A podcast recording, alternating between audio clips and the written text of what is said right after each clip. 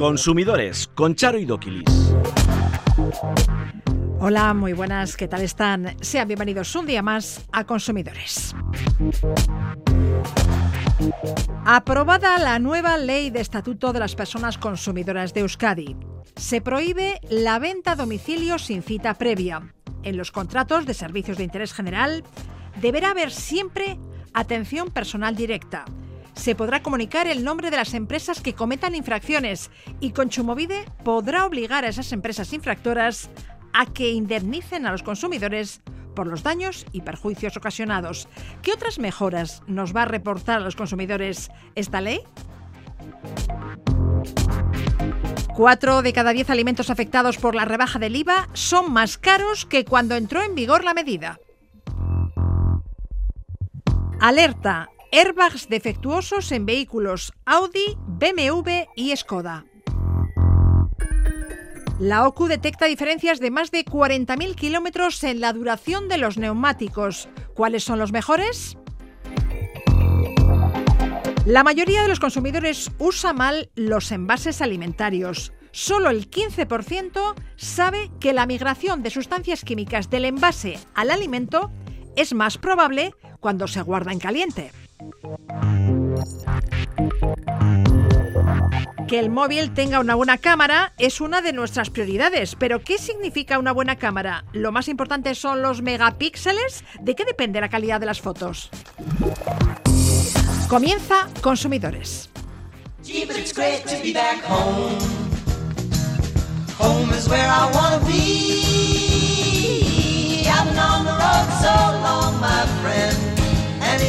came along, I know you couldn't disagree. It's the same old story. Yeah. Everywhere I go, I get slandered.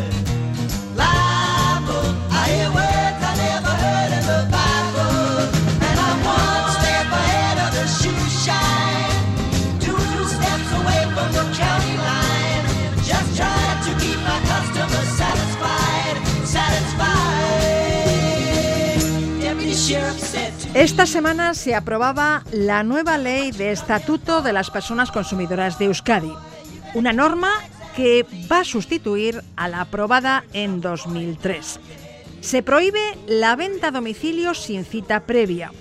En los contratos de servicios de interés general deberá haber siempre atención personal directa. Se podrá comunicar el nombre de las empresas que cometan infracciones y Conchumovide podrá obligar a esas empresas infractoras a que indemnicen a los consumidores por los daños y perjuicios ocasionados. Estas son algunas de las novedades jurídicas que se recogen en este texto, pero hay más.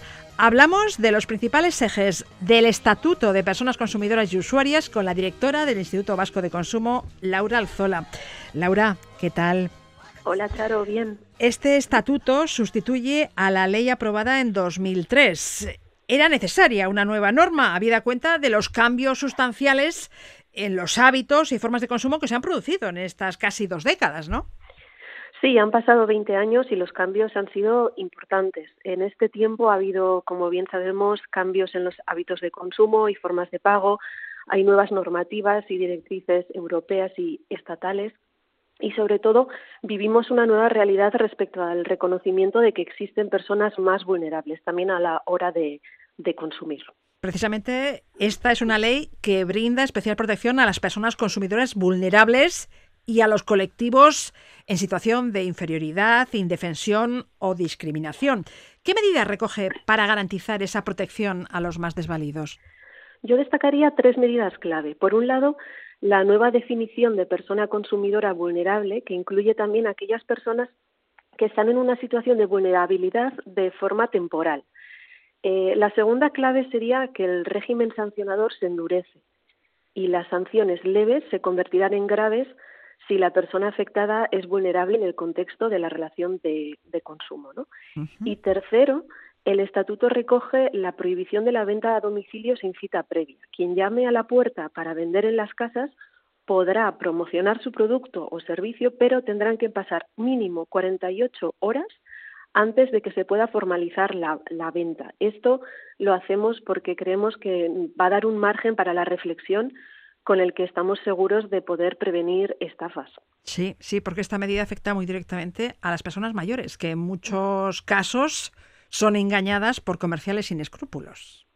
Eso es, y esas 48 horas esperamos pues que den un poco de margen para que de ese, de ese primer encuentro que no ha sido solicitado a, allá la vuelta en la que ya se pueda formalizar la venta, es decir, antes de firmar o de pagar nada, exista pues un margen, ¿no? Un tiempo para hacer una llamada a un familiar o para pensar en ello o, bueno o para tomar la decisión de, comprar. ¿no?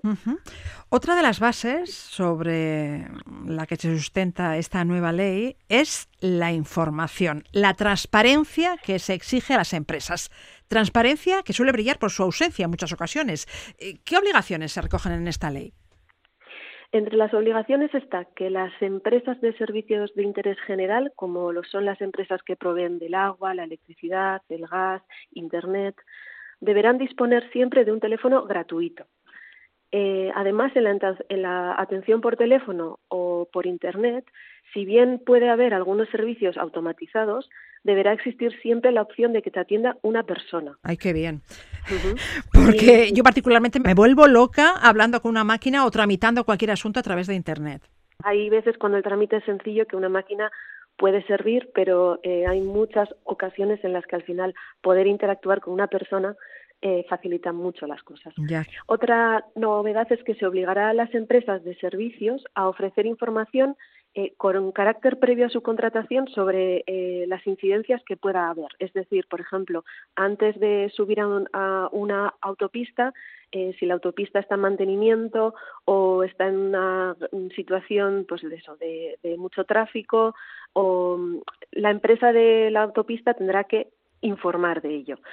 también antes de acceder a un parque de atracciones eh, si antes de comprar la entrada nos tendrán que informar si, por ejemplo, hay eh, algunas atracciones que no están abiertas. Em, y por último, eh, también la ley em, obliga a dar una información visible y accesible de todas las tarifas y precios. Y con respecto a la financiación de las compras, debe aparecer el precio final con o sin ella. También está bien, se me informa y decido en consecuencia, ¿financio la compra o no? Eso es, estará encima de la mesa ese documento por escrito en el que eh, la persona consumidora pueda ver cuál será cuál sería el precio final si eh, se acepta la financiación y, cuál si no. Este nuevo estatuto de la persona consumidora refuerza también el control de mercado. Los inspectores no tendrán que identificarse y se podrá comunicar el nombre de las empresas que cometan infracciones. Sí, eh, lo de em, no identificarse en el caso del personal inspector es vital, por ejemplo, al hacer inspecciones de compra online. Al fin y al cabo, por ejemplo, si eh, pedimos nosotros productos con los datos de Consumovide, puede que no nos envíen lo mismo que una persona consumidora. Anónima, sí, sí, sí. Claro, también hay casos en los que no hay manera de identificarse. Por ejemplo, si la inspección o la actuación de control solo eh, se trata de comprobar que cierta información obligatoria está en la página web, ¿no? Eh, y lo mismo ocurre presencialmente cuando cuando se trata de comprar, eh, de comprobar que se da la información correctamente, ¿no?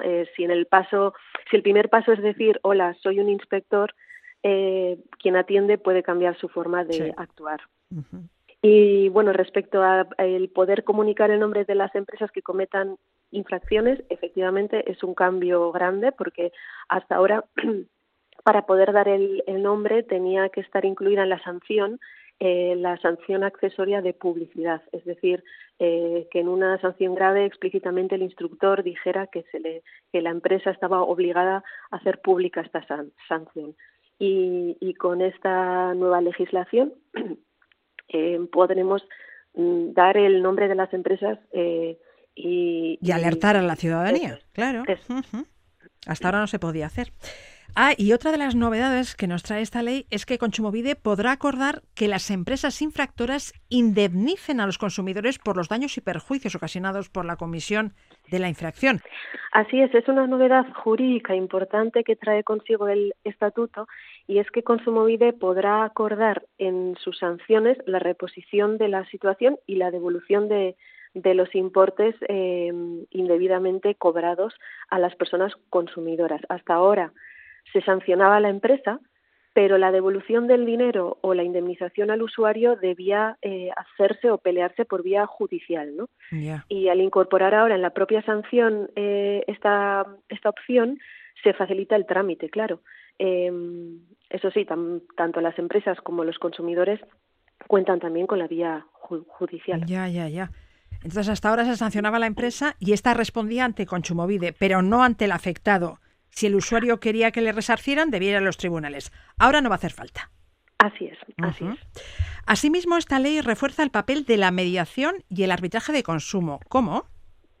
El arbitraje se refuerza, por ejemplo, eh, con el hecho de que a partir de ahora se valorará en la adhesión en las concesiones de ayudas y, y subvenciones, es decir, eh, puntuará el hecho de que la empresa esté adherida al arbitraje de consumo. Luego también la ley eh, recoge el impulso a los códigos de buenas prácticas empresariales, em, poniendo a disposición o posibilitando la participación de Consumovide. Y, y bueno, además dentro del proceso de mediación eh, las quejas y reclamaciones realizadas por clientes deberán tener respuesta en menos de un mes. Es decir, la empresa tendrá un mes para, para, para contestar. Eso es. Y este nuevo estatuto de las personas consumidoras promueve también el consumo responsable y el producto local.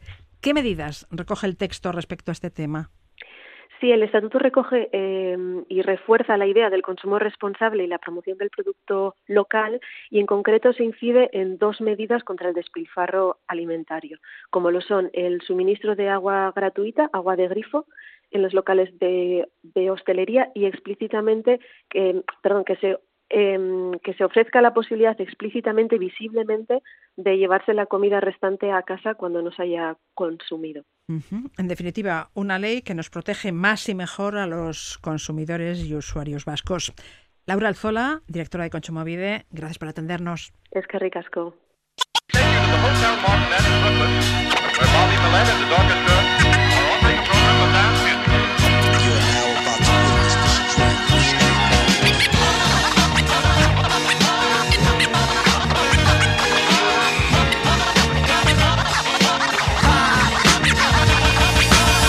De ser tú es no poder ser nadie más. Y el precio de vivir deprisa es no volverse atrás. El precio de haber decidido no ser parte de esto es que ya no tengo casi nada que ver con el resto. El precio de no jugar es no perder, no ganar, estar igual que siempre y el empate no va a consolar. El precio que estamos pagando por el conformismo es no parar de movernos para seguir en el mismo sitio. Que no es para tanto, señalo con el dedo. La ciudad es más barata si no tienes miedo. Apunto mis pistolas, me puede salir caro. En cambio, Coca-Cola y Nestlé tienen amparo. ¿Cuál es el precio? Facua Consumidores en Acción ha realizado en abril un seguimiento de la evolución de casi mil precios de alimentos afectados por la rebaja del IVA. Y el resultado es el siguiente. Cuatro de cada diez alimentos han subido su precio. Rubén Sánchez, secretario general de Facua, ¿qué tal? ¿Qué tal? Muy buenas. Rubén, entonces, ¿de nada ha servido la rebaja del IVA? Bueno, ha servido de poco. Eh, para esos otros seis de cada diez alimentos, digamos que ha servido y para los que no habían subido hasta ahora también. Pero lo cierto es que el mercado se está saltando la obligación de mantener los precios congelados, los precios de los productos que tenían esa rebaja del IVA. Hay que recordar que el Real Decreto Ley que aprobó el Gobierno en diciembre decía que había que trasladar íntegramente la rebaja del IVA al precio al consumidor y que durante estos cuatro meses o seis, según lo que vaya a acabar durando la medida, tenía que ser así. No se podía aplicar ningún incremento en los márgenes de beneficio de nadie, ni de la superficie donde te venden el producto, ni del fabricante, ni del productor de origen, ni tan siquiera el sector primario, ni tan siquiera los agricultores y ganaderos pueden aumentar sus márgenes en esta coyuntura. Pero se está haciendo, sin duda se está haciendo, porque no nos creemos que esos 42% de productos que hemos analizado hayan subido de precio porque en todos ellos haya habido un incremento de costes. No nos lo creen. Habéis analizado los precios mm, de las principales cadenas de distribución, Alcampo, Aldi, Carrefour, Día, Eroski, Lidl, Hipercor y Mercadona. Y en todas ¿Habéis constatado esa subida de precios? En todas hemos constatado subidas a distintos niveles. Unos establecimientos lo han hecho con un mayor porcentaje de productos, otros con menos, pero ahora de lo que se trataría es de que el gobierno estuviera haciendo lo mismo que nosotros, pero a lo grande, es decir, en lugar de analizar mil precios, pues analizar a 40.000 y por otro lado, que la Comisión Nacional de los Mercados y la Competencia estuviera también analizando nuestras denuncias y nos contestara de una vez, porque llevamos desde enero trasladándole esas irregularidades y no nos cuenta absolutamente nada sobre lo que está haciendo, si es que está haciendo algo. Ya.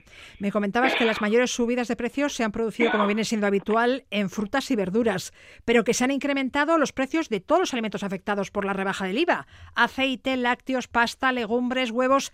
Entonces, ¿no hay forma de frenar esta subida de precios? Bueno, la forma sería que el gobierno hiciera algo. La forma sería que cada vez que hubiera habido una subida se le hubieran pedido explicaciones a los establecimientos sobre por qué suben y si no son capaces de demostrar el incremento de costes se anunciara un expediente sancionador.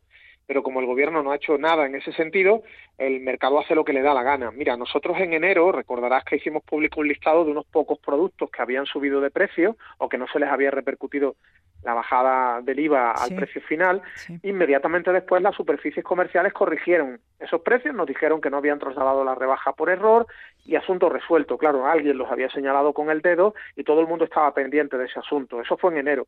Pero cuando en febrero volvimos a detectar eh, más productos y en marzo todavía más, no ha pasado nada, no han corregido eh, la anomalía porque saben que no va a ocurrir nada, o al menos tienen la noción de que el gobierno está mirando hacia otro lado. Puede que en enero fuera una incógnita cuál iba a ser la reacción del gobierno, pero ahora ya está absolutamente cristalino, que desde el Ministerio de Agricultura, que dijo que iba a encargarse de ese control de precios, pues han optado por no tomar medida alguna e incluso están diciendo públicamente, lo ha hecho el ministro Planas, que todo el mundo cumple, que lo están haciendo muy bien, sin controlar. ¿En qué datos se basan? en que las propias superficies comerciales le dicen al ministro, oiga, estamos cumpliendo a rajatabla, pero el ministro no se encarga de controlar si eso es verdad o no. Más cosas. En febrero de 2020, Saturnino, un vecino de la capital alavesa, reservó un crucero para siete personas que se desarrollaría entre el 10 y el 17 de abril de aquel año. Abonó 9.210 euros. Pero como bien saben, aquel crucero se canceló por la pandemia. De manera unilateral, la naviera MSC Cruceros le entregó unos bonos de viaje. Saturnino no estaba de acuerdo, él quería su dinero. A través de Facua reclamó los 9.210 euros que había pagado. Le devolvieron 8.805 euros. ¿Y los 405 euros restantes? Se le cobraron en concepto de gastos de anulación o seguro no reembolsable, concepto que aparecía en el contrato que habían firmado las partes. Ni Saturnino ni Facua aceptasteis. Y al final habéis logrado que MSC Cruceros devuelva también esos 405 euros. Si el concepto aparecía en el contrato, Rubén, y ambas partes lo habían firmado, no habrá sido fácil lograrlo, ¿no? ¿En qué habéis fundamentado vuestra demanda? Bueno, esto, esto ha sido algo que ha ocurrido con cientos de miles de consumidores cuando estalla eh, la pandemia, el estado de alarma, se cancelan vacaciones, se cancelan vuelos eh, y los consumidores reciben la información de las compañías de que les van a dar un bono y que ya cuando todo esto se acabe eh, vuelvan a pedir eh, vuelos o, paquetes vacacionales. Claro, la gente lo que quería en ese momento era su dinero. No sabemos a qué plazo íbamos a poder acabar disfrutando de un viaje y por lo tanto, mientras tanto, ¿dónde mejor que está nuestro dinero que en nuestro bolsillo o en nuestra cuenta bancaria? Ha habido multitud de casos en los que las empresas se negaban a, dar el dinero. Nosotros hemos reclamado, cuando reclamamos generalmente ganamos en este tipo de situaciones, pero hay que decir que multitud de consumidores se aguantaron, se quedaron de brazos cruzados. No lo que hizo este usuario, precisamente, que hombre, que eran nueve mil y pico euros, vino a nosotros y al final le hemos logrado hasta el último céntimo. Pero tristemente mucha gente se ha aguantado y se quedó con el bono. Y lo peor de todo es que ha habido gente que se quedó con un bono que no ha usado y que le han dicho que ya ha caducado. Bueno, no hemos debido admitir esto como consumidores. Nosotros en Facua hemos batallado todos los casos que nos han llegado de nuestros socios, pero también hay que decir que las administraciones deberían haber sido duras con las empresas que han optado por intentar quedarse con un dinero que no es suyo. Primeramente, la naviera le devolvió a Saturnino 8.800 euros. Después de nuestra reclamación, claro. Sí, pero le retuvieron 405 euros en concepto de gastos de anulación o seguro no reembolsable. Vosotros habéis logrado también que se le devuelvan esos 405 euros. Claro, porque no era un capricho de Saturnino el cancelar el, viaje, era sencillamente que la ley obligaba a cancelarlo. ¿Que eso le ha provocado gastos a la empresa? Pues sí, posiblemente, pero ¿qué culpa tiene el consumidor? Si a mí una ley me dice que no puedo salir de viaje o incluso una enfermedad me impide salir de viaje en el contexto de una pandemia en la que me dicen que si estoy enfermo y tengo prohibido viajar, Digo porque después del confinamiento hubo también situaciones de confinarnos nosotros por precaución, por haber sido contactos estrechos con positivos. En todas esas situaciones teníamos derecho a que nos devolvieran el dinero, todo el dinero. No valía eso de me quedo con una parte por mis gastos. Tus gastos, si los has tenido, los tienes que asumir, precisamente por la coyuntura internacional en la que vivimos y porque la ley lo dice. La empresa decía que eso era o por gastos de anulación o por un seguro. No, no aclaraba por qué motivo, o por uno o por otro. Bueno, pues ni uno ni otro valía legalmente. En cualquiera de los casos tenía que devolver todo el dinero, que es en lo que insistimos a Cruise Line, y es por lo que al final le ha acabado devolviendo todo, todo el dinero. El caso es que dos años después, la naviera le ha devuelto al vecino Gasteisterra el dinero que abonó por ese crucero. Rubén Sánchez, secretario general de Facua, gracias. A vosotros, como siempre, un abrazo.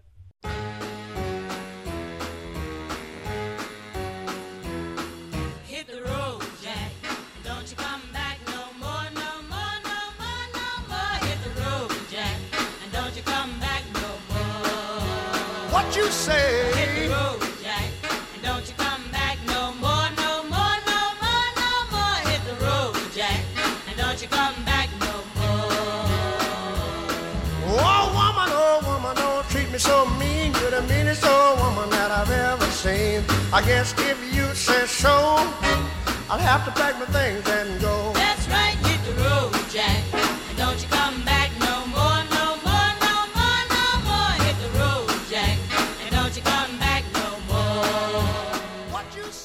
El sistema de alerta rápida de productos peligrosos no alimentarios de la Unión Europea informa de fallos de seguridad en airbags de Audi, BMW y Skoda. ¿Qué palizaga, asesor jurídico de la en Euskadi? ¿Qué tal? Hola, Charo, muy bien. Fallos de seguridad. ¿De qué problema estamos hablando? Pues mira, son unos airbags que eh, fabrica la marca Tataka. Bueno, nosotros como vamos sentados en el coche no lo vemos, no sabemos la marca, ¿no? Pero con el paso del tiempo este airbag o el, propulsor puede deteriorarse. ¿Qué hace cuando si tiene que saltar el, airbag? Pues por, porque tiene que saltar por algún accidente. Como tiene un exceso de presión interna puede hacer que explotara el cuerpo del inflador y puede ser que trozos metálicos pues crucen el airbag y impacten con los con los ocupantes. Ese es un poco el riesgo, ¿no? Ya, ya. Básicamente, como tú dices, pues hombre, estamos hablando de unos 300.000 coches afectados en, en el estado. 300.000. Muchos, modelos de Audi, casi todos los de BMW y de Skoda. Hombre, también otras marcas que los llevan, ¿no? Porque Tataka suministra a más fabricantes, ¿no? Pero cuidadito un poquito con, con ello, ¿no? Las marcas se estarán poniendo en contacto con los propietarios de los vehículos afectados, sí, Sabemos que las marcas se están poniendo en contacto. Surge un pequeño problema si nosotros hemos tenido un coche de estos y lo hemos vendido a alguien que lo tiene de segunda mano y probablemente a lo mejor el taller pues no tiene el, el nombre del que lo ha comprado de segunda mano. Pues en esta gente que lo ha comprado de segunda mano lo que recomendamos es que se ponga en contacto con el servicio de atención pues de Skoda, de Audi o de BMW y que lo y que llame para pedir a resolver una resolución que lógicamente entendemos que debe hacerse de forma gratuita por parte de, del concesionario o de, la marca en este en este caso. Y no abandonamos los temas de automoción. La OCU ha realizado un análisis de medio centenar de neumáticos de 205, la categoría más habitual, tanto en coches compactos como en berlinas, y ha detectado diferencias de más de 40.000 kilómetros en su duración. 40.000 kilómetros son muchos kilómetros. Es un dato que hay que valorar, considerando que cada neumático cuesta 100 euros o más. Así es, entre entre los hemos mirado todos estos eh, neumáticos, 49 de esa, como tú bien dices, esa categoría, 205-55, que es la más habitual entre, las entre las berlinas, y básicamente algunos duran unos 24.000 kilómetros y otros se van hasta los 65.000. Fíjate, estamos hablando de pues más de, más de duplicar, ¿no? Entonces, esa es una cuestión que nos llama la atención, la, la diferencia de la duración. Esta encuesta también nos, nos habla un poco de la, de la eficiencia de la, de la rodadura, ¿no? Que depende pues, del material de que esté hecho el neumático y sobre todo también del, dibujo. Y entonces, teniendo en cuenta el precio de las ruedas, el consumo de combustible, pues entre el ahorro entre el mejor y el peor, pues eh, para los cuatro neumáticos, pues puede alcanzar a los 500 euros en 50.000 kilómetros. Si estamos hablando que el precio medio son los 100, ciento poco, pues se diferencia un otro un juego un juego nuevo por así por así decirlo. ¿Y cuáles son los mejores neumáticos? Pues mira, los mejores son el Continental Premium, el Contact 6, desde unos 92, 95 euros, es muy manejable, tiene buena estabilidad en mojado, y luego tenemos otro, el Goodyear, que es eficiente en grip, Performance 2, Eh, ese es el bueno, el de la duración de los 65.000 kilómetros que tiene un buen precio y un bajo bajo impacto ambiental. Por ejemplo, con el tema del aquaplaning, pues todos han superado la, la resistencia y la distancia de frenado depende del neumático, pues muchas veces, pues en algunos modelos necesitan 12 metros más para frenar que otros, por lo cual también es un, un tema a valorar. Y dices que los mejores neumáticos son el Continental Premium Contact 6 y el Goodyear Efficient Grip Performance 2. Ujú. Y hablamos ahora de los envases alimentarios. Según una encuesta realizada a mil personas de entre 18 y 74 años, utilizamos incorrectamente estos recipientes. ¿Qué errores cometemos? Pues mira, eh, fíjate, cuando dices uno de cada dos consumidores usa incorrectamente estos eh, envases y el principal riesgo es que eh, las sustancias que componen el envase pasen a los ali- alimentos, ¿no? Entonces, por ejemplo, el 47% eh, sí sabe que los, pues que los envases pueden soltar sustancias químicas, pero, por ejemplo, con los alimentos ácidos, eh, con, el tomate troceado o grasos, con, un- con un guiso, por ejemplo, por aceite, ¿no? Entonces, también es cierto que esta migración del envase al alimento pasa más con cuando se guarda en caliente en el envase. Con eso, pues, pues, eso lo que nos decían, vamos a dejar que se enfríe antes de guardar, pues Sí, mira, aquí sí, tiene sí. un poquito su lógica. Y cuidado, es que muchas veces hay envases para un solo uso. La famosa botella de agua o el, la, la- esta rina de los helados que están hechos para un solo uso. Rellenar botellas de agua no es recomendable. Ya, Pero bueno, eso es ni podemos utilizar las tarrinas de plástico de helado como tupper. Así es. Entonces, a ver, son- pequeñas, entre comillas, tonterías, pero no estaría mal también que el, que el gobierno pues hiciese una campaña para conocer un poquito eh, el, el uso adecuado de estos recipientes, sobre todo los de plástico. Nosotros siempre recomendamos pues el vidrio, el acero inoxidable y la cerámica, que no hay, no, no, no generan tantos problemas, pero con esos de plástico y silicona, pues una campaña para ver un poco las, los riesgos y cómo, cómo evitarlos. Mientras tanto, ¿algún consejo para prevenir esa contaminación alimentaria? Pues sí, mira, vamos a eh, evitar utilizar esos envases viejos que ya les vemos a veces como un poco deshilachados o que tienen un color que no era el original, ¿no? Porque al final eso significa que está soltando eh, sustancias. Como bien decía, vamos a utilizar siempre que podamos pues vidrio, o acero inoxidable o, cerámica, ¿no? Si usamos en el microondas, es, hay, que utilizarlo con la con la potencia recomendada que tiene en el envase, ¿no? Por ejemplo, ese, hay que evitar calentar en tapas de plástico dentro del microondas, mejor hacerlo en un plato. Como tú bien te decía, respetar la temperatura máxima que marca el, el envase, pues lo marca el fabri- fabricante. Volvemos al tema del agua, no, no reutilizar esos envases de un solo uso y no emplear envases de bambú mezclados con plástico. Si son de No bambú, utilizar envases de bambú. Mezclados mezclado con con plástico. plástico. ¿Por qué? El, ba- el bambú solo no, 100% bambú, está, está hecho fibra bambú, no tiene ningún problema. Está autorizado para uso alimentario y es seguro. El problema es cuando mezclamos el bambú con, con unos plásticos, ¿no? De hecho, la Comunidad de Madrid ya ha abierto un par de expedientes a, a un par de, de empresas por, que mezclan estos dos, el, el bambú con plásticos, pues porque en la composición pueden tener sustancias tóxicas como la melanina o el formaldehído. Está Entonces, prohibida la venta de estos envases de bambú mezclado con es- plástico. exactamente, está prohibida en la Unión Europea. O sea que si cogemos bambú, que sea al 100%. Vale. Por ejemplo, pues tampoco el papel de aluminio no lo debemos utilizar para um, envolver alimentos ni salados ni ácidos. ¿no? Pues eso básicamente también lo deberían indicar los propios fabricantes de papel de aluminio en el, en el cartón. Y pues sí, básicamente esos son un poquito los estos desconfiar de esos envases que ya empiezan a oler o que de cada vez tienen más sabor a, a plástico o, o a metal. Tomamos nota de todas estas recomendaciones. Finalmente, Kepa, nos hacemos eco de un estudio comparativo de papillas multicereales para bebés de seis o más meses. ¿Qué aspectos habéis analizado y cuáles son las conclusiones de ese informe? Pues mira, si hemos, básicamente hemos detectado un exceso de azúcar en la mitad de, los, de, estas papillas. Hemos analizado 10 papillas multicereales para bebés de, para bebés de 6 meses o, o más, ¿vale? Y fíjate, en cinco de ellas, pues eh, por ejemplo, Blevi tiene un 32% de azúcar, Nutriben 8 un 20%, Damila cereales un 18,9, Nestlé 8 cereales un 18. Son un exceso de este exceso de azúcar muchas veces se puede explicar por la hidrólisis de los cereales, pues el proceso eh, tecnológico que tiene como objeto dividir el almidón en azúcares simples para que sean más di- digeribles. Pero básicamente, si el bebé tiene más de seis meses, lo hace él mismo. No, no es necesario que, que se produzca este proceso, con lo cual todo ese azúcar pues no Sobra. eh, sobra en ese sentido. ya, ya. ¿Y habéis Sí, hallado sí. sustancias tóxicas, no sé, plaguicidas o metales pesados? Pues sí, hemos analizado 27 sustancias tóxicas, como tú bien dices, y básicamente los resultados han sido buenos en todos los casos.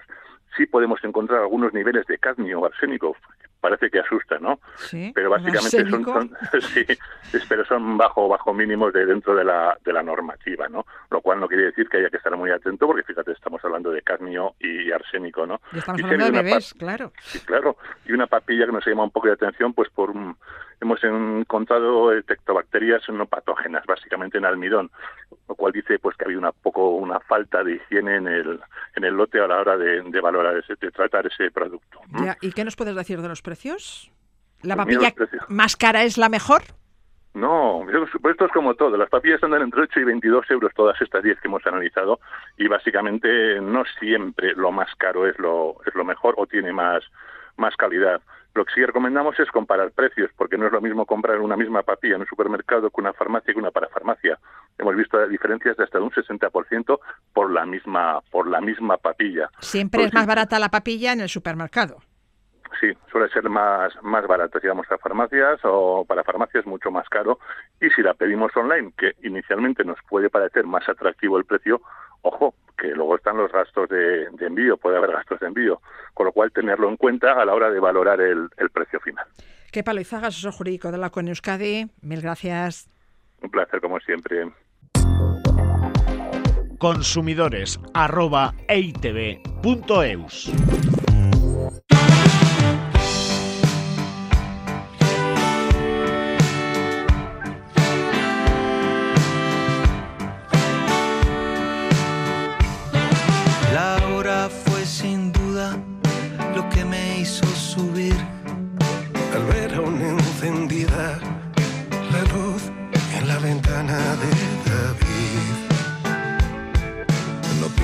que te espío, no llego a ser tan ruin.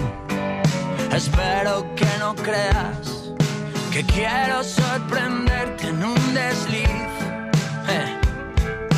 Y bien, qué tontería, no soy nada sutil. Si yo solo pasaba, Pasaba por aquí, por aquí. Ningún teléfono cerca y no lo pude resistir. Por aquí. Decenas de personas están acudiendo a la Asociación de Consumidores de Navarra Irache en los últimos meses porque su antigua compañía de luz o gas o una empresa de recobros les ha interpuesto una demanda monitoria por un supuesto impago de cuantías que a veces no superan los 200 euros, generalmente originadas años atrás. Susana Rizkun, directora adjunta de Irache, ¿qué tal? Hola, muy buenas. ¿Qué es una demanda monitoria? Vamos a ver. Es, bueno, pues que si tenemos, eh, hay que tener claro, tenemos 20 días del momento que nos han puesto esa demanda para oponernos a la reclamación de la deuda. ¿Eh? Es un proceso de un juicio. Es un juicio en el que, claro, si tú no dices nada al respecto, admites en este momento esas cantidades que te están reclamando y el juzgado entiende que la deuda es firme y entonces a partir de ahí te exigen ese importe. Entonces ¿Eh? tengo 20 días para oponerme a la reclamación de la deuda. Si no lo hago en ese tiempo ni pago, ¿el juzgado puede abrir un proceso de ejecución forzosa contra mí? Así es. ¿Eh? Entonces, por eso hay que tener mucho cuidado, porque nos estamos encontrando ciudadanos que en esos 20 días no han hecho nada al respecto, porque tampoco sabían del tema, decían, ¿qué me están reclamando aquí? ¿Qué es esto del juzgado? ¿Qué es esto del juicio monitorio? Claro, si no eres abogado, pues tampoco entiendes mucho de ello. Lo dejan estar y luego, claro, al final el juzgado le está diciendo, como usted no ha hecho nada al respecto, como usted tampoco ha pagado ni ha escrito un escrito de oposición en esos 20 días, usted tiene que pagarlo. Y entonces, ¿qué vienen a Irache? Y claro, el margen de maniobra es cero por Claro, parte nuestra. Claro. No se puede hacer nada. Vale, Susana, ando lista y me opongo a esa reclamación de deuda. ¿Qué pasa entonces? Bueno, pues a partir de ahí, en principio, eh, eh, la otra parte tiene tre- 10 días para impugnar y solicitar la celebración de la vista, ¿eh? porque tengamos claro, son 20 días nosotros, luego el juzgado trasladará esta oposición a la empresa demandante, la de la luz o la del gas, y estos tienen esos 10 días para impugnar y solicitar la celebración de la vista. Vale. ¿eh?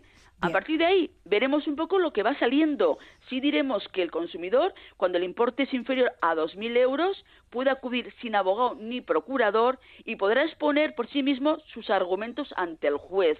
Aunque también yo le recomendaría que se asesore, que no vaya así en barbecho, sino que vaya con una información, un asesoramiento por parte o bien de un despacho de abogados o una asociación de consumidores para que le orientemos cómo tiene que comunicarlo al juzgado y no se encuentre luego pues con pocas posibilidades de ganar. Eso si nos oponemos a la reclamación de la deuda en esos 20 días. Así es. Pero puede que no formalicemos el escrito de oposición en ese plazo. En ese caso, ¿tenemos que pagar el dinero que nos reclaman? Claro, nos vamos a encontrar seguramente que el juzgado van a decir, bueno, pues como usted no ha hecho nada al respecto, entenderá que la deuda es firme y nos obligarán a pagar. Sí, sí, así de claro. Con lo que hay que tener mucho cuidado eh, todo lo que vaya llegando de un juzgado, porque al final vamos a ver, dices, tengo una deuda, ¿y por qué tengo esa deuda? Vamos a ver, a veces son deudas de hace dos, tres o cuatro años. Y como dice el ciudadano, pues yo que me acuerdo realmente si esa deuda existía o no. O también hay otras veces que sí que te acuerdas diciendo, vamos a ver, me encontré con una subida muy elevada de precio, eh, era una renovación de contrato, yo le comuniqué a la compañía, usted no me ha comunicado con un mes de antelación a la fecha de vencimiento del contrato de la posible subida y yo no voy a pagar. No me han hecho ni caso y ¿qué he hecho? Pues me cambio de compañía y ahora le llegan este tipo de Ya. reclamaciones. Y antes de esas reclamaciones, antes eh, de esas demandas monitorias, las compañías utilizan todo tipo de estratagemas para intentar cobrar esas supuestas deudas. En ocasiones, el número de llamadas o el tono agresivo de algunos empleados es tal que muchos usuarios optan por pagar, aunque no sepa de dónde viene esa deuda, ¿verdad? Así es, se asustan. Vamos a ver, si te dicen y te llaman por teléfono diciendo que eres de la compañía X de la luz o del gas y que o paga o le van a cortar la luz o el gas, que eso lo hemos oído, ¿qué hace el ciudadano? Pues muchos de ellos pagan. Otros se acuerdan y dicen, no, no, no pienso pagar. Y entonces cuando tienen ese plazo de los 20 días para poder eh, realizar un escrito de oposición. Pero claro, mucho ciudadano asustado acaba pagando. Y más cuando te dicen que te van a meter también en un fichero de morosos y te veten. Y te diré que aquí algo importante es que si la deuda no se puede demostrar y la inclusión en el fichero no está suficientemente justificada, ya hay sentencias que han establecido indemnizaciones a los afectados por estas inclusiones irregulares. Bien, recapitulemos. Recibo una demanda monitoria por impago. ¿Cuántos días tengo para oponerme a esa reclamación? 20 días. ¿eh? Pero por un, con un escrito de oposición. Cuidado, ¿eh? Vale. No es complicado, es simplemente argumentar cuál es el motivo por el que no has pagado esa deuda. Si ¿Eh? pasan esos días, adiós. No tengo nada que hacer. Tengo que pagar la supuesta deuda, ¿no? Totalmente de acuerdo, así será. Te encontrarás con el juzgado que te van a decir que como no has hecho nada al respecto, la deuda es firme y a pagarla. ¿Qué debo hacer si me llaman cada dos por tres reclamándome esa deuda o el tono que emplea el interlocutor hacia mí es ofensivo o agresivo? Pues yo lo primero que diría es, le voy a grabar ahora mismo la conversación. Vas a ver cómo a partir de ahí eso se paraliza. Porque, claro, estás demostrando con pruebas de la manera de funcionar por parte de ellos. Y entonces dicen, uy, este no me gusta, voy a por otro. ¿Y qué debo hacer si me amenazan con incluirme en un fichero de morosos?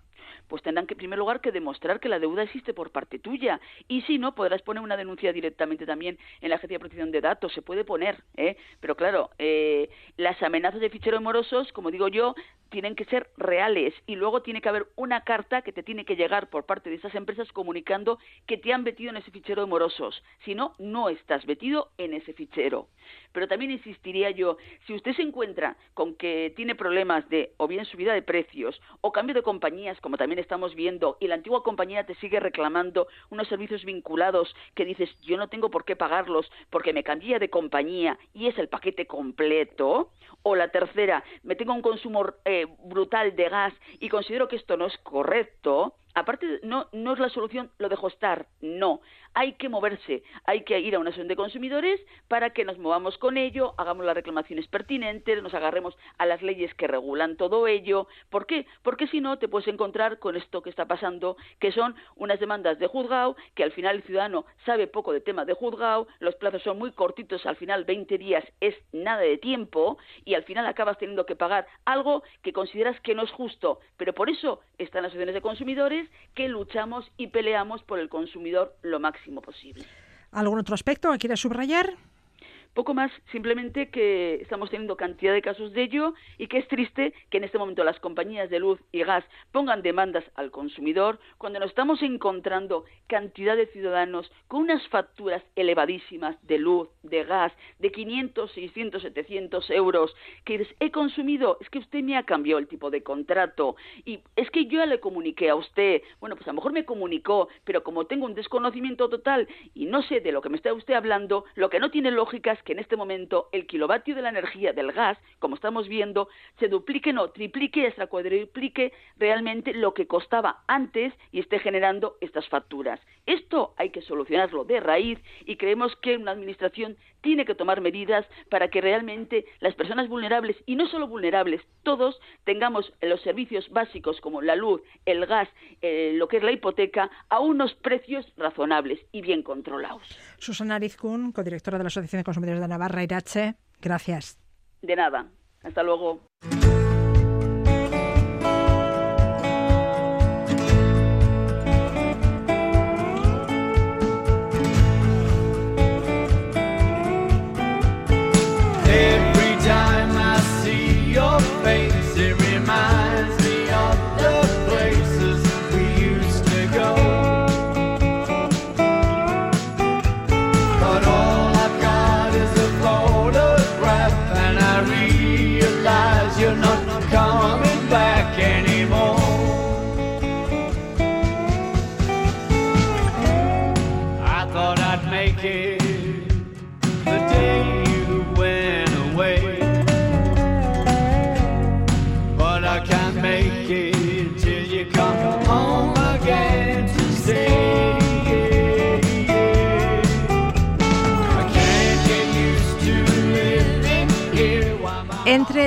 Las funcionalidades del móvil, actualmente la menos utilizada es precisamente la del teléfono, la de llamar. Utilizamos el smartphone para enviar mensajes, entrar en nuestras redes sociales, escuchar música, escuchar la radio, pero sin duda una de las grandes obsesiones de estos últimos años es el de sacar fotos y grabar vídeos con el móvil. Por ello, queremos una buena cámara en el móvil. ¿Pero qué significa una buena cámara en el móvil? ¿Lo más importante son los megapíxeles? ¿De qué depende la calidad de las fotos? Hablamos de todo ello con Iruri Kenner. Iruri, ¿qué tal? ¿Qué tal? Muy buenas. ¿Lo más importante son los megapíxeles? Ay, los megapíxeles, los megapíxeles. Sí, eh, además, mira, lo de la cámara en el móvil es algo relativamente reciente y que sobre todo mm, demandan los jóvenes, los adolescentes, que igual pues eh, son los que más comparten ¿no? estas fotos y vídeos, son los creadores de contenido, etcétera. Y, mm, y hay mucha gente que me pregunta, oye, yo quiero un móvil que saque buenas, Buenas fotos. fotos. ¿Qué tengo que tener en cuenta? Porque tengo esta de no sé cuántos cientos megapíxeles, tengo esta de no sé cuántas decenas de megapíxeles, pero en cambio luego saco fotos y la que más megapíxeles tiene no me saca mejores fotos. Entonces, ¿qué es lo que, Claro. ¿qué es lo que tengo que tener ¿Qué en es lo que no? determina que esa foto salga también en unos casos y, no también en otros? Es una pregunta esta que me has lanzado, es muy, muy habitual, ¿no? Y yo creo que es, que es una confusión que empezó a popularizarse cuando empezamos a utilizar cámaras de fotos digitales compactas hace pues una década, más o menos, ¿no? Un poco más. Hace dos décadas empezamos a utilizar estas de forma completamente eh, masiva y mm, ahí estaba pues que como eran más caras, cuanto más megapíxeles nos parecía que eran mejores. Pero la realidad es que no tiene por qué ser así. O sea, una cámara con más megapíxeles no, no necesariamente hace mejores fotos que una con menos. Por entender qué es un píxel o un megapíxel, eh, todas las fotos, todas las imágenes que vemos de, de forma digital están compuestas por un montón de puntitos, puntitos pe- pequeñitos, ¿no? Que son puntitos que dan color, ¿no? Esos son los píxeles. cada uno de esos puntitos efectivamente es un píxel, ¿no? Eh, si tú haces un dibujo en un cuaderno rellenando cuadritos, si rellenas más cuadritos vas a tener un dibujo con más detalle y si rellenas menos cuadritos, pues se percibe el dibujo pero tiene menos detalle, ¿no? Entonces vamos a, vamos a, eso es lo que ocurre con una, con una foto digital. Por lo tanto, em, so- lo único que nos indica que tiene más megapíxeles es que tiene más puntitos. Es decir, que recoge más información de la imagen. Va a ser una imagen más grande, va a ocupar más. Solo nos indica que si, por ejemplo, vamos a imprimirla en un tamaño grande, una, una foto grande, un póster, etcétera, se va a ver más nítida, en lugar de quizá un poco más pixelada o más borrosa, que es lo que puede pasar si la ampliamos con una lupa en el Sí. ordenador, que muchas veces nos acercamos mucho a ver un detalle y la vemos borrosa. Esos son los megapíxeles. Pero hay que encontrar el equilibrio porque tampoco queremos fotos que ocupen gigas y gigas en el móvil y el ordenador porque tenemos espacio limitado, pero sí queremos que sean buenas fotos y que se vean bien, ¿no? Esta es la dificultad, este equilibrio es la dificultad. Por lo ¿no? que cuentas, entran en juego otros componentes que determinan que esa foto finalmente sea buena o no. Eso es, al final... eh, O sea, más buena o menos buena. Sí, eso es. Por ejemplo, mm, la luz, la luz que al final se determina por la apertura del objetivo, la calidad que tenga el sensor eh, de la cámara, el procesamiento posterior de la imagen, es decir, el software que después procesa esa imagen que ha recogido pues el, el objetivo de, de la cámara, el zoom, que no es lo mismo que sea un zoom eh, eh, óptico o un zoom digital. Hay un montón de cosas que pueden hacer que digamos, pero ¿cómo es posible que este móvil que tiene más megapíxeles haga fotos tan malas? ¿no? Es decir, si no tenemos en cuenta el resto de factores, puede que tengamos una foto gigantesca de muchísimos megapíxeles, pero que sea horrorosa, porque tiene muchas sombras, porque no es eh, 100% nítida, porque los colores no se recogen bien. Entonces se pueden dar ese, ese tipo de, de, de paradojas, ¿no? Ya, ya. Entonces, no hay que obsesionarse con los megapíxeles y fijarse en otros aspectos como la calidad de la lente, el software que utiliza el móvil para procesar la foto o el zoom, si es eh, óptico o digital. Eso es, son muchísimas cosas las que nos tenemos que fijar y no obsesionarnos con los, con los megapíxeles. Por ejemplo, fijarnos en el software que utiliza el móvil para procesar la foto, eh, la calidad de la lente, esto es, esto es importante, digamos, el objetivo, ¿no? El cristalito que vemos. Hay móviles que llevan lentes que son pues de primer nivel, Sony, Carl Zeiss, que son líderes en componentes de fotografía digital y analógica, ¿no? Tenemos que fijarnos si el zoom es óptico o es digital. Es mejor que sea óptico, porque digital al final significa que saca una foto y luego la amplía como la ampliamos nosotros en el ordenador. En cambio, el zoom óptico es que realmente la lente está a- mm, acercándose ¿no? al- a, a lo que queremos sacar. Luego, la apertura de la lente. Que, que es una bueno es una, una- la letra F que viene acompañada de unos numeritos cuando vemos las características de, de la cámara, que suele ser pues 1,6, 1,8. Y aquí a, A menor número, eso es. Más luz entra, ¿no? Deja pasar más luz y por lo tanto juega más con la luminosidad y mm, vamos a tener la sensación de que tenemos eh, mejor foto. Luego hay otro, mm, otro tema, precisamente hablando de que sacamos muchas fotos en movimiento o en, o en, eh, bueno, pues eh, a personas que no están quietas, lógicamente, y es la estabilización óptica. Vamos a ver en las características del móvil, vamos a ver que tiene estabilización óptica OIS. Esto nos permite hacer fotos que aparentemente son- están más estables y se ven menos borrosas si sacamos, a, por ejemplo, eso, a una persona en movimiento. Y luego otra cosa importante es la aplicación mm, de la cámara. Lo- normalmente vamos a utilizar la que viene por defecto con el móvil, pero no siempre es la mejor. No vamos siempre es la mejor opción. Eh, ¿Tú mm, qué aplicación nos recomiendas? Bueno, eh, Google tiene una. un- ha sacado una aplicación que en principio la traía solo para los móviles de su marca, los móviles marca Pixel, que llevan eh, sistema operativo Android, pero es marca Pixel. Y esos traían una aplicación, pues que era muy buena y todo el mundo decía, oye, pues yo quiero esta aplicación también en otros móviles y hasta hace muy poquito no era posible tenerla en móviles de otras marcas. Ahora sí podemos. Una, la Gcam o cámara de Google ya se puede descargar tranquilamente de las de la tienda oficial de aplicaciones de la Google Play Store. Es gratis y tiene, bueno, pues algunas características que pueden hacer que con el mismo móvil obtengamos mejores fotografías. ¿Qué ventajas tiene esta aplicación? Gcam. Sí, eso es Gcam o Google o cámara de Google. Eh, tiene, bueno, tiene como sensores inteligentes que miden, por ejemplo, el balance del color, eh, equilibra las zonas claras y oscuras para que haya menos contraste en caso de que lo queramos. En general, se, se- vamos a conseguir mejores fotos en condiciones más difíciles, que Mm. insisto que son las más habituales. Normalmente sacamos fotos pues cuando estamos dentro de un bar o estamos en una casa y hay un montón de, de gente moviéndose, etcétera. Eh, también permite grabar vídeos a cámara lenta, que no todas las eh, aplicaciones nativas de los, de los móviles lo permiten. Tiene mejor estabilizador, corrige pequeños fallos que podemos tener de, de enfoque. Entonces, bueno, es una recomendación que hago desde aquí. Ojo, que no soy ninguna experta en fotografía, aunque sí soy una obsesa de la Bueno, buena fotografía de, de móvil. Es cuestión ¿no? de probar, ¿no? Sí, es cuestión de probar. Eh, en cambio, mira, con- de esta- a esta aplicación una de las principales críticas eh, que le hacen es que el procesamiento que hace de la imagen, en algunos casos, puede ser excesivo.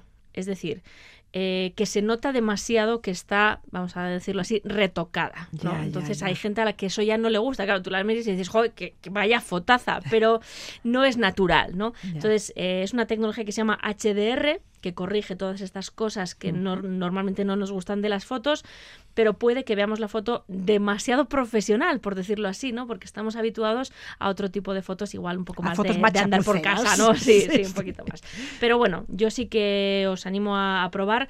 Sí que creo que además que con estas críticas que está recibiendo, mm, creo que Google eh, le va a dar una vuelta y va a dar una opción, pues por ejemplo, de regular el nivel de, De retoque. de retoque que podemos, ya, ya. que podemos aplicar. Pero bueno, yo la probaría, la comparamos luego con la, con la aplicación que viene nativa en el móvil y tomamos decisiones. Tomamos nota. Gcam, cámara de Google. Los móviles de Google ya traen esta aplicación por defecto, pero los móviles Android se la pueden descargar directamente de la tienda de aplicaciones oficiales Google Play Store, ¿no? Eso es. Y es gratis, decías. Es totalmente gratuita, no perdemos nada por probar. Y oye, igual así damos un, un salto adelante ¿no? en la calidad de nuestras fotos. Irurik Ener, mila esker. Es que ricasco